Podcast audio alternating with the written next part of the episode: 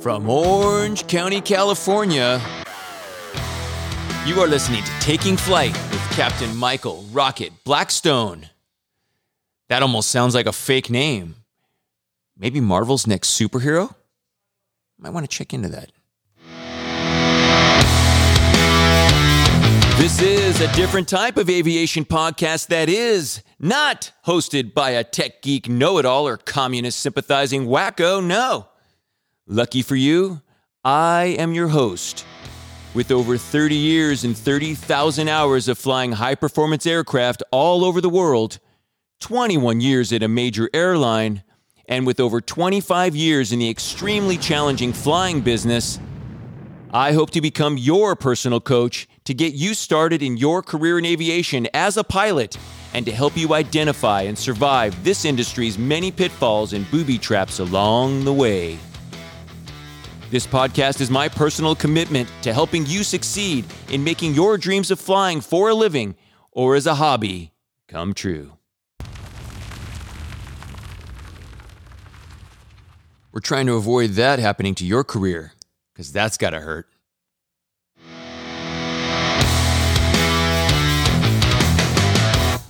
Welcome back. You are listening to Taking Flight with Michael Rocket Blackstone. On our last episode, if you're just tuning in, we did a expose on the Pitts S2C, what it's like to own it, fly it, and care for it. In today's episode, episode number four, we'll be talking about flight training, what it takes to get into flying, how much work is it going to be, how much it's going to cost, and where to begin.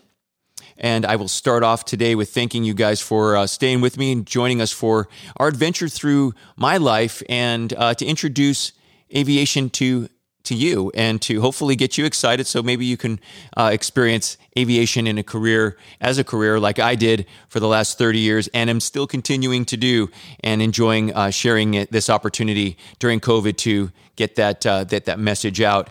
So uh, I'd like to also remind you to subscribe right now before I forget. As go ahead and press the subscribe button. Stay with us and follow us along as we teach you all the things that I know about aviation as much as I possibly can, and give you an opportunity to interact with me via email. You're welcome to email me at takingflightwithrocket at gmail.com and we'll put a uh, we'll put a, a, link at the bottom so you guys can email me. But if you're listening and writing it down taking flight with rocket at gmail.com will get you an email so i can answer any of your questions on a future episode.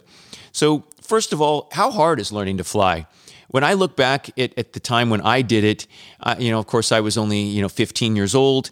Learning was something that I did. You know, you go to school, but when you're an adult and you got to take time out of your work schedule to get back into the books and learn something that can be daunting. And i don't want it to be something that you that you're afraid of. So uh, for starters learning to fly is the greatest gift of all time. I think it'll be something you'll look forward to. It's going to be fun. You're going to learn some great material about some really you know exotic concepts and thoughts and you know lift and drag and thrust and and weight and and all of these things that that, that make flying possible. And i like to think of it like the like the movie uh, Back to the Future, you know, the flux capacitor. It's what makes time travel possible, and and flying is is a magic, and uh, and the the Wright brothers, you know, kind of put it all together and made flight possible for us in our lifetimes. And to miss that opportunity to go out and fly something, I, I think you'd really be missing out on something great. So I, I highly recommend you take this seriously, get in there and and be, take the first steps. It's not as hard as you might think. It only takes 40 hours to learn to fly. You're going to have to do some ground school, but you know that's the that, that's the ante in. It, it's a time commitment.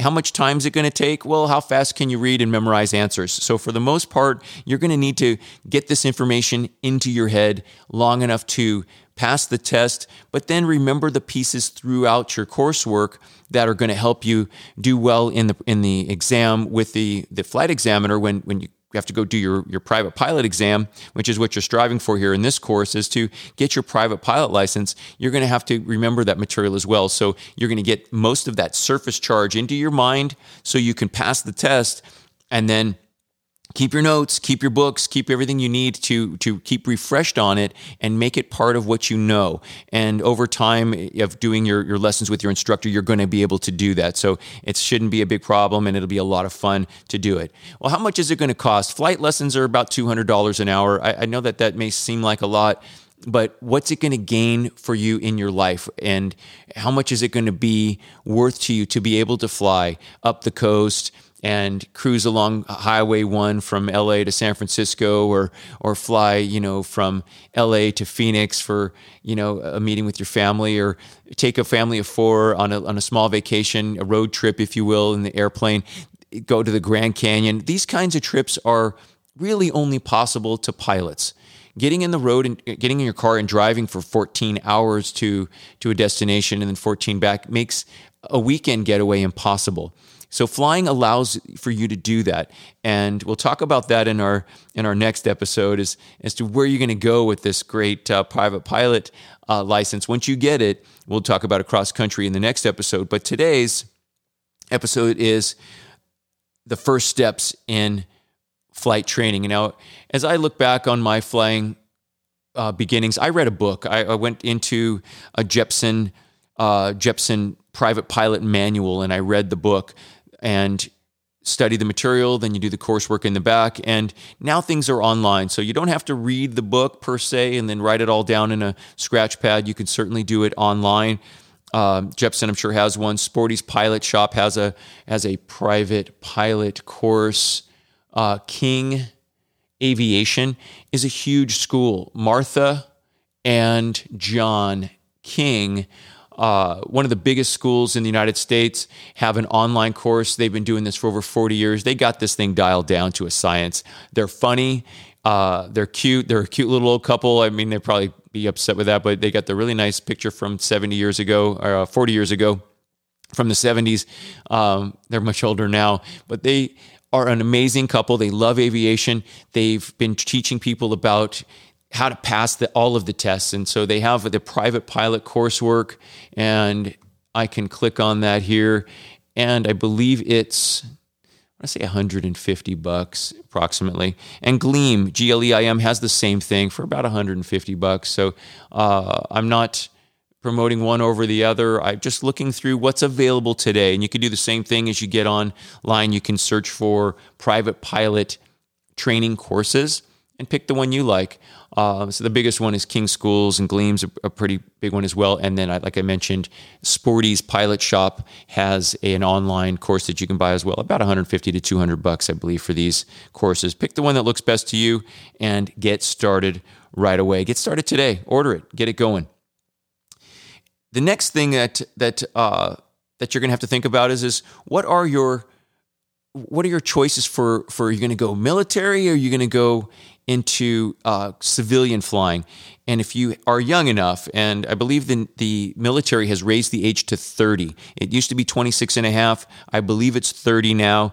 And you could become a pilot through the military if you enroll in the military and, and enlist and then get your license, uh, get your ratings and your wings, they call it. And then you can stay in the military for, I believe it's eight years after wings to fly as a uh, as a naval flight officer or 10 year, I'm sorry, it's a 10 year commitment, eight year commitment for NFO and 10 year commitment for pilots. It's wings plus six for NFO and wings plus eight. It takes about two years to get your wings. And the way that the military does it is they have what they call a introduction to flight screening program to decide who's who's the most likely candidate to get through the program, and they do a uh, a place called ProFlight in Maryland does it, where they take you up and they give you introductory 25 hours and something like a, a Diamond DA20, and then they give you a bunch of CDs in ground school before you fly, and you you get ready and you go. And once you get through your 25 hours, then you go on into the rest of the program, which is, I believe, a T6 Texan 2, and then they go in into fly. They break it down into uh, the next jet you fly is like a uh, it's like a T2 Buckeye, but there's there's a newer version of it now. So there's there's that that path. I don't know a lot about the, the military path because I didn't go that way. And some people actually go through the Naval Academy and then go into, or one of the academies, and then go into this uh, this new program called the Introductory to Flight Screening Program, which kind of is run through a, a, civilian operator that gives you those those first preliminary hours to to see whether you're going to do well in the program, and then on to that's like a screening program, and then on to the aircraft that the Navy has, which is the T. Uh, T T6 Texan 2. So that's that's the military method, but I don't really know that method as much as I know the civilian method, which I kind of feel is not as structured. It's a little bit harder to to navigate the waters, but with a little bit of ingenuity and, and, and, a little bit of thinking, you can find a way to get the knowledge you need first. Then go to flight training school, uh, you know, and go to pilot school at, at a, at a uh, your local FBO, fixed base operator with a with a flight uh, school on site, and start asking some questions about how you can get signed up for your first lesson. When you start to fly, you you can fly without a a medical certificate initially, but when you when you solo, you're going to need to have your have your medical certificate done, and there are different classes of medicals: uh, first class medical, second class medical, third class medical. All you really need to do your private license is a third class medical.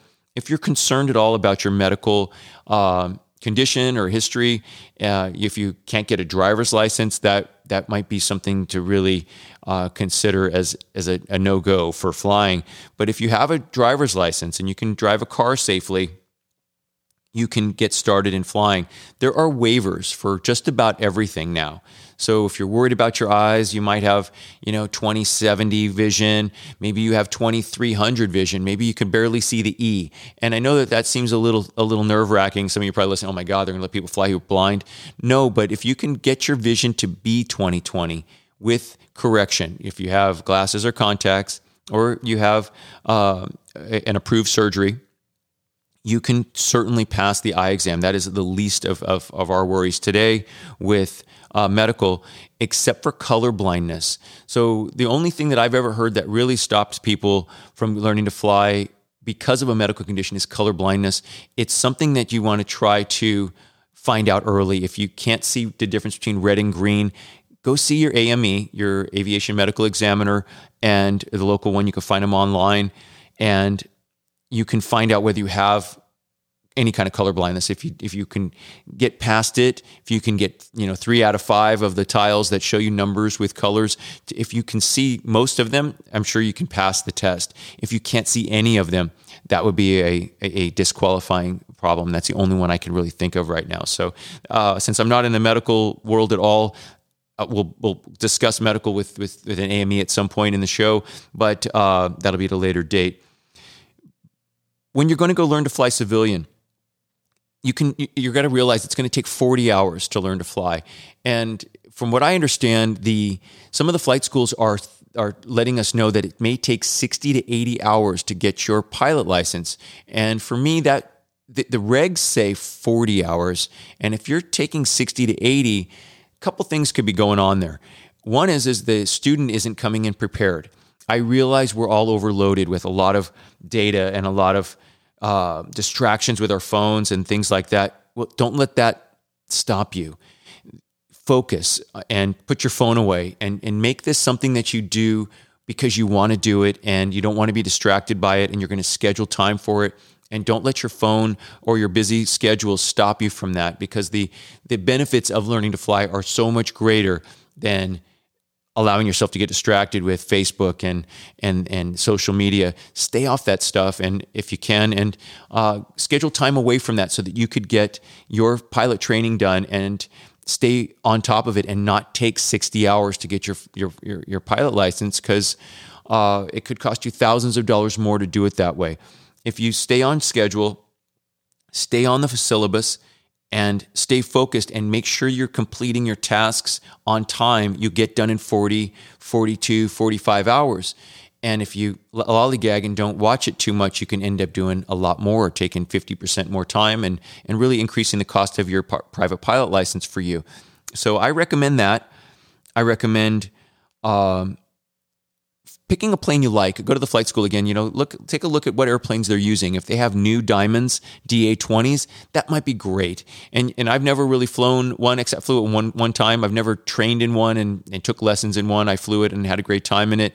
I like the the layout of the cockpit. It's got a stick. It's got uh, glass panel. It flies nice. It's got a nice big wing on it. It's it's very very docile. It'd be a fun, easy airplane to learn to fly in. I think you'd enjoy it.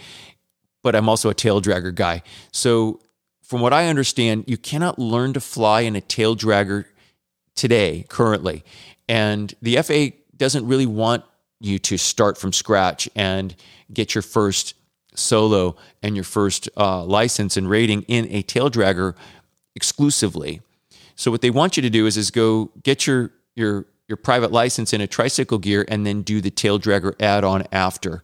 And I'm okay with that. If that's what you got to do, that's what you got to do. But get into a tail dragger at some point so that you can learn the real concepts of how to make the airplane land straight. And when you get into a tail dragger, you'll know what I'm talking about. Tailwheel pilots know what I'm talking about. You've got to land that thing straight as an arrow, and you got to take it off straight as an arrow on the runway. Don't let it drift. Don't let it leave the center line, and don't let it land crooked. And the the tailwheel airplane will teach you that. You can learn in a cub. If you have a friend with a cub, you can find somebody with a cub and take some lessons in a uh, a J3 Cub. It's a Piper product. It's a really cool old school one. Usually they're yellow with the black uh, diagonal stripe going down the side. And then the other airplane I think is great is a Citabria. Citabria is made by American aircraft. It is a aerobatic airplane too. In my mind, it feels like an, an aerobatic cub. So if you want to do a little aerobatics while you're learning to do your takeoffs and landings, and then you go out and you do a little acro with it and a little unusual attitude training, I think it would be highly beneficial to do that during your training to get your confidence up, to show you what you need to do. The wing is very forgiving and straight. It's much like a Cessna 172 wing, big and and wide and square and and uh, lots of lift and those skills will be really transferable to like a 152 or 172 and uh, the tailwheel airplane is going to be proved to be invaluable knowledge for you as you go through your flight training so those are the the main focuses of, of what I wanted to get through today. Uh, another thing that, that folks want to know when you're when you're beginning your flight training and you're going to go to the airlines, let's say you want to become an airline pilot like I am, or you want to become a professional pilot and continue through all of your ratings. And mostly in the commercial world is where this becomes a factor is do you need a college degree when you go to an airline when you're going to fly professionally? And the answer is if you're going to fly for the majors, Delta, United, American, Southwest, FedEx, UPS, yes, you need it that's that's what you you got to focus on. If you don't have a college degree, the the majors may not be uh, available to you. However, I do know that the commuters, large commuters like SkyWest, do not require a four year degree. I don't even know if they require a two year degree. It might not re- be required at all. However, if you have the ability and the time to do it, if you're a couple units short of getting your four year degree, do it, get it done. There's no reason why uh, you shouldn't have your college degree as well as all of your licenses when you fly. It just makes you just that much more competitive for getting in with the majors. So I do recommend going to going to get a college degree.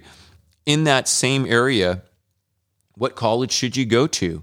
Are we talking about uh, uh, aviation degrees? Do you need to get an aerospace degree? Do you need to be an aeronautical engineer? And the answer is no. And back in the early days, it was highly recommended that you were an aerospace engineer. My dad was a an aerospace engineer from Cal Poly Pomona and super smart math guy.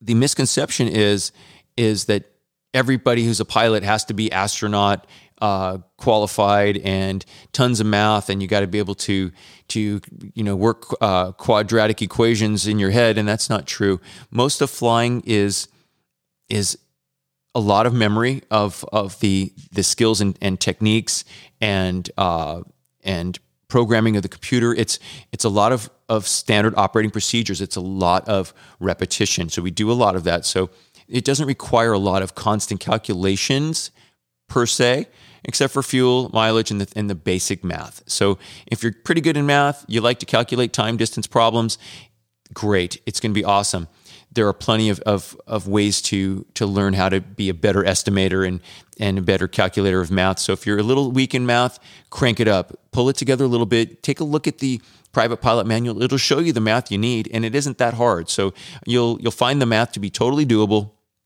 You'll find it to be fun to calculate it out and learn how fast and how far you're going and how many miles per minute you're going, and how many gallons per hour you're burning.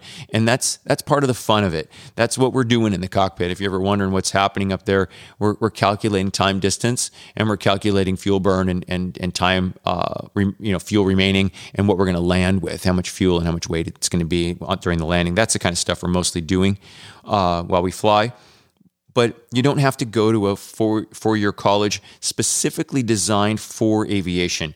But that's always a good choice if you love it and you want to be there. It's certainly an option. There's of course the Naval Academy and the Air Force Academy are great entries into uh, aviation. They have programs that's specifically designed for that, which I was not involved with. So I'll let uh, someone else speak on those academies. But Embry Riddle uh, and the the Aeronautical University, Embry Riddle. They have several campuses throughout the United States. A great college for aviation.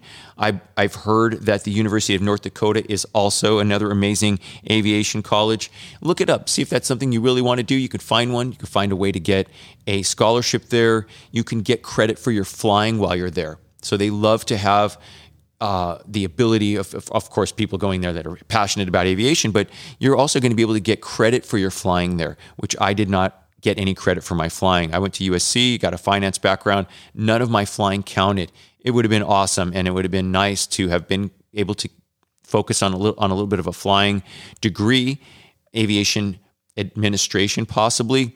And I would have gotten some credit for getting my private license and instrument commercials there, but I didn't do that. I ended up uh, not getting credit for them. I was doing them on the side in addition to college simultaneously. So that was my path. Maybe it was a little harder than you need to make it. So focus on those things. Get yourself uh, uh, online. Look for King Schools. Look for Gleim.